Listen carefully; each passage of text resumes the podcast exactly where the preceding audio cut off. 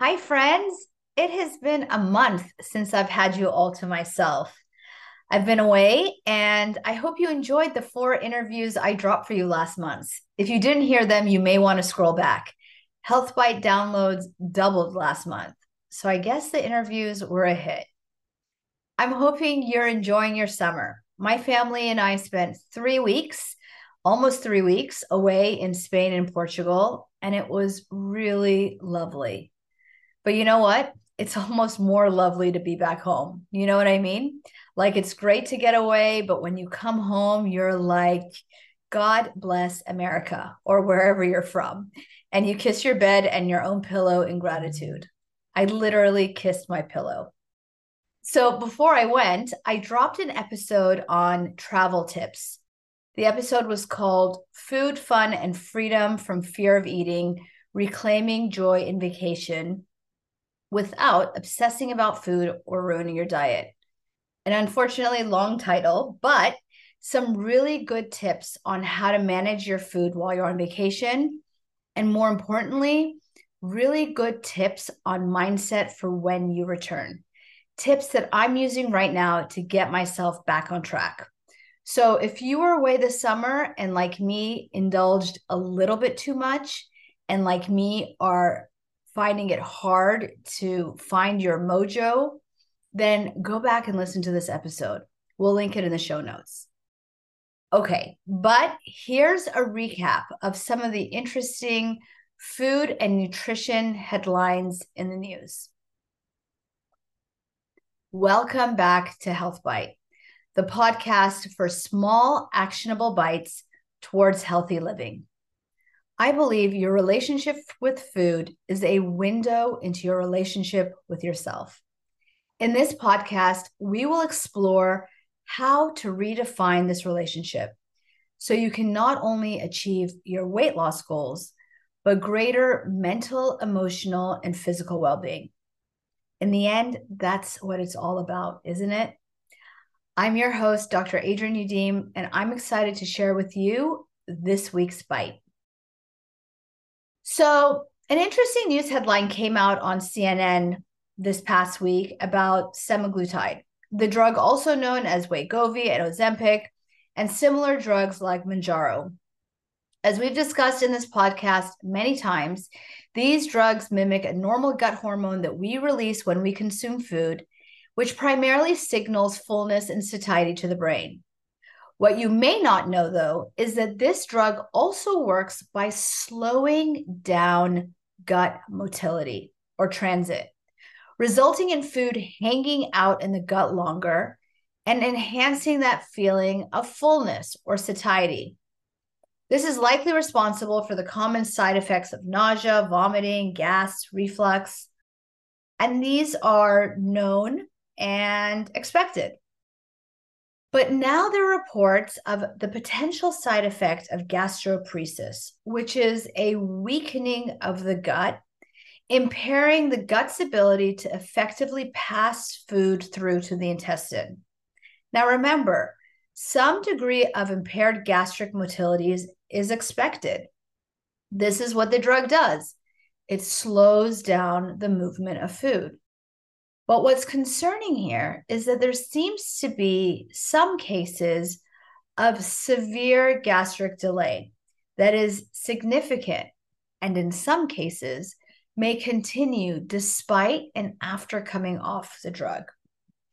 Now, here are some caveats.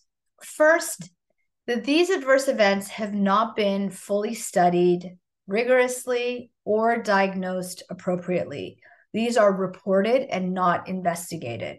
So it's up to the discloser to kind of guesstimate what is going on and to attribute whether this is actually due to the drug or not, which is important because gastroparesis is a known complication of diabetes, where elevated blood sugars will impair nerve function all over the body, including the gut. And remember that these drugs were approved for diabetes first. So maybe we're picking up an occurrence that is not related to the medication, but to the population that would have experienced the side effect anyway? Or was at risk for this side effect anyway? And finally, at this point, this potential adverse effect appears to be rare. So it's not happening all the time, it is in isolated cases. Not to say that this should be dismissed, as I've always said, these medications are highly effective and everything comes at a cost, a cost that we may not fully understand because some adverse effects are so rare that they're not going to come to light until we have many, many people taking a drug.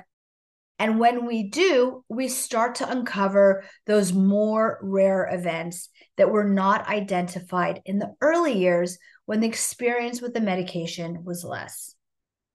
So, if you're on these drugs, what should you do? First of all, there's no need to panic. I want you to speak with your doctor, share your concerns, and decide together what should be done. In the end, it's a weighing of the risks to the benefits. If you're taking this medication off label and are not considered a candidate for anti obesity drugs, like maybe you ha- gained 10 pounds during the pandemic, like I did, and you asked for this drug to help you manage 10, 15 pounds of excess weight. Consider if it's worth the potential risks. However, if you're 30 pounds, 50 pounds, or 100 pounds overweight, if you've been battling excess weight all of your life, if excess weight is affecting your mental health, your physical health, your quality of life, then perhaps you're willing to accept some degree of risk some degree of potential adverse effect or side effect in order to achieve the weight loss and all the benefits that come along with it. There's no one size fits all answer. And please remember that even though I am a physician, I'm not your physician. So use this information for informational purposes and talk to your doctor.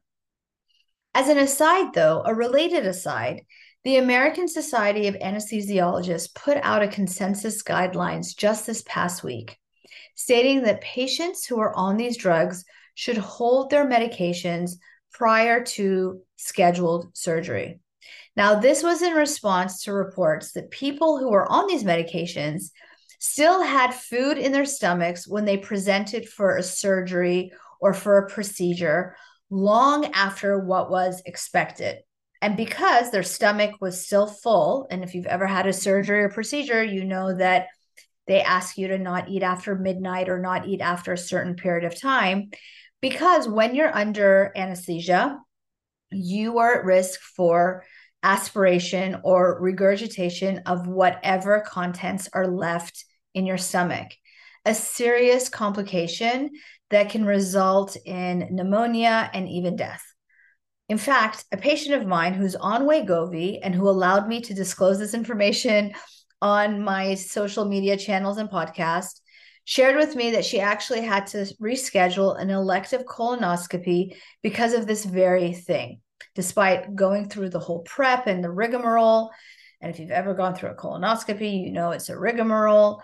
They found contents that were still in the GI tract and therefore had to reschedule. So, as a response to these reports, the anesthesiologists put together this guideline or suggestion. It's not a guideline yet because the evidence is still limited, but a suggestion that individuals who have patient uh, who have uh, procedures or surgery scheduled should hold their medications one week prior to the procedure. And if they're on a daily form of this drug, like liraglutide, to hold their medication the day of. It may be that some individuals may need to hold it for longer. So, again, talk to your physician and take note of this potential circumstance. Okay, up next, what to make of aspartame. So, while I was in Spain, literally eating a chocolate crepe made from pure chocolate made from pure cane sugar, the WHO declared aspartame, a sugar substitute, as, quote, possibly carcinogenic to humans. But guidelines regarding the use of aspartame remain unchanged, and the FDA has not banned it. And so it remains in thousands of food items, drinks, gum, yogurt, snacks, you name it. So, what gives? What are we supposed to do with this information? So, here's the background there is an agency that is affiliated with the WHO, the International Agency for Research on Cancer, IARC, who reviewed old research and showed a possible link between aspartame and liver cancer.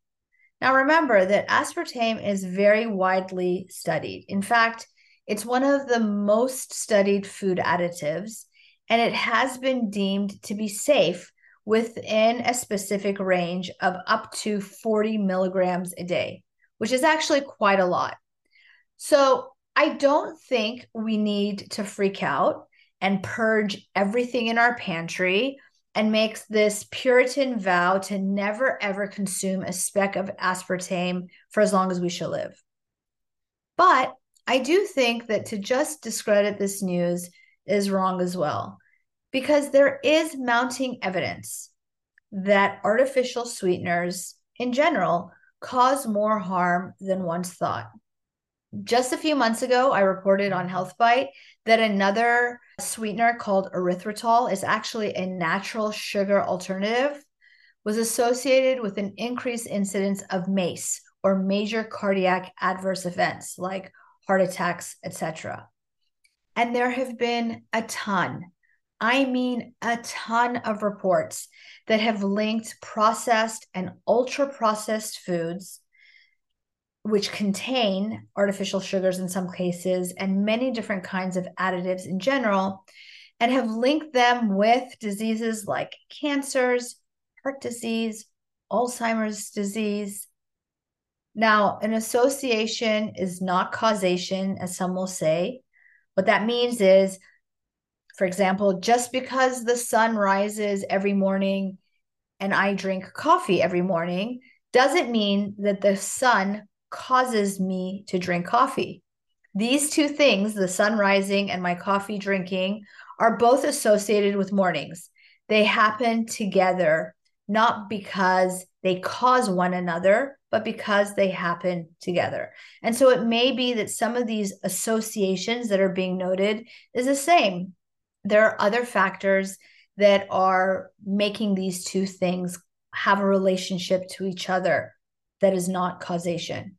Hi, friends. It's Dr. Adrienne, and I'm dropping into your podcast to offer a love letter to you. I believe that our hunger represents our unmet emotional and spiritual needs. And by leaning in and listening to our hunger, we have an opportunity to hear our needs and to respond. I know this not only from personal experience, but from listening to the stories of hundreds, if not thousands of patients over the past almost 20 years. I have compiled these stories, including my own, into Hungry for More Stories in Science to Inspire Weight Loss from the Inside Out. This book is not just about weight loss, but about life and contains lessons that I know to be life changing. If you don't believe me, head over to my website at dradrienneyoudim.com where you can obtain a free sample or to amazon.com and check out the reviews for yourself. But here's my take. As more and more of this evidence comes out, as more damning associations are reported, we need to take notice of the potential harm and the possibility that we are coming to know that the substances we once believed to be harmless can potentially cause harm especially when we're consuming lots of them and consuming them regularly. Long gone are the days when we can lull ourselves into bottomless sugar free snacks and sodas just because they are sugar free, thinking that we are immune to any consequence. As I just said, everything has a cost and there is no magic. how should you use this news? I, for one, gave up my Diet Coke habit years ago. And I am mindful of potential sources of artificial sweeteners in things like sugar free yogurt, which I used to consume on the regular. I'm opting instead to have smaller quantities of real deal dessert, like my crepe, or none at all.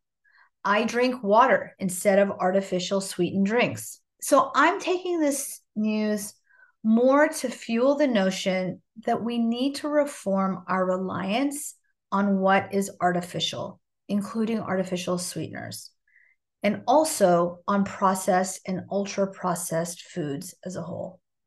I hope that makes sense.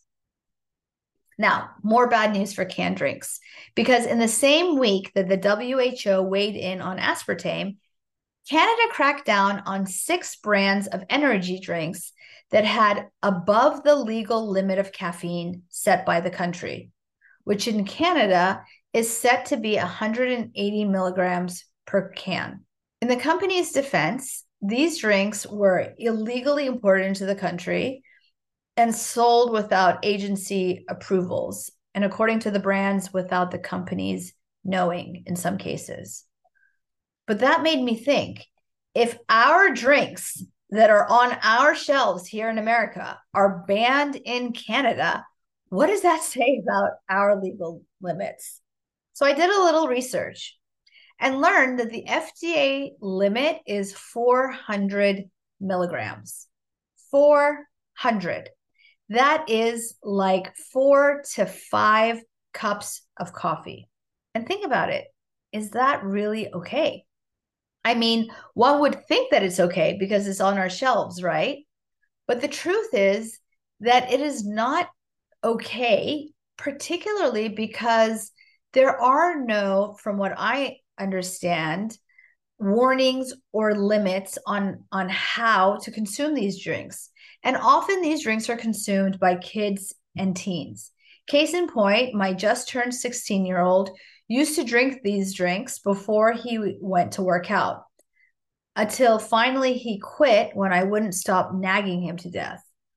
But this is a thing, right? We have access to these drinks on the shelf, and they are often or sometimes consumed in multiples and with legal limits that are far beyond what is known or deemed to be safe in other countries, that could be a concern. Now, to be fair, most energy drinks don't have 400 milligrams of caffeine in them. For example, Red Bull has 80 uh, milligrams, while Celsius, another popular brand, has 200 milligrams, as do most energy shots.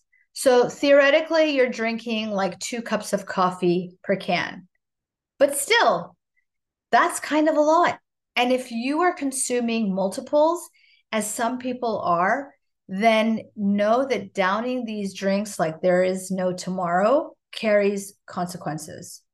So I want to remind you just because you see something on the shelf, particularly an American shelf, does not mean that it is of no consequence.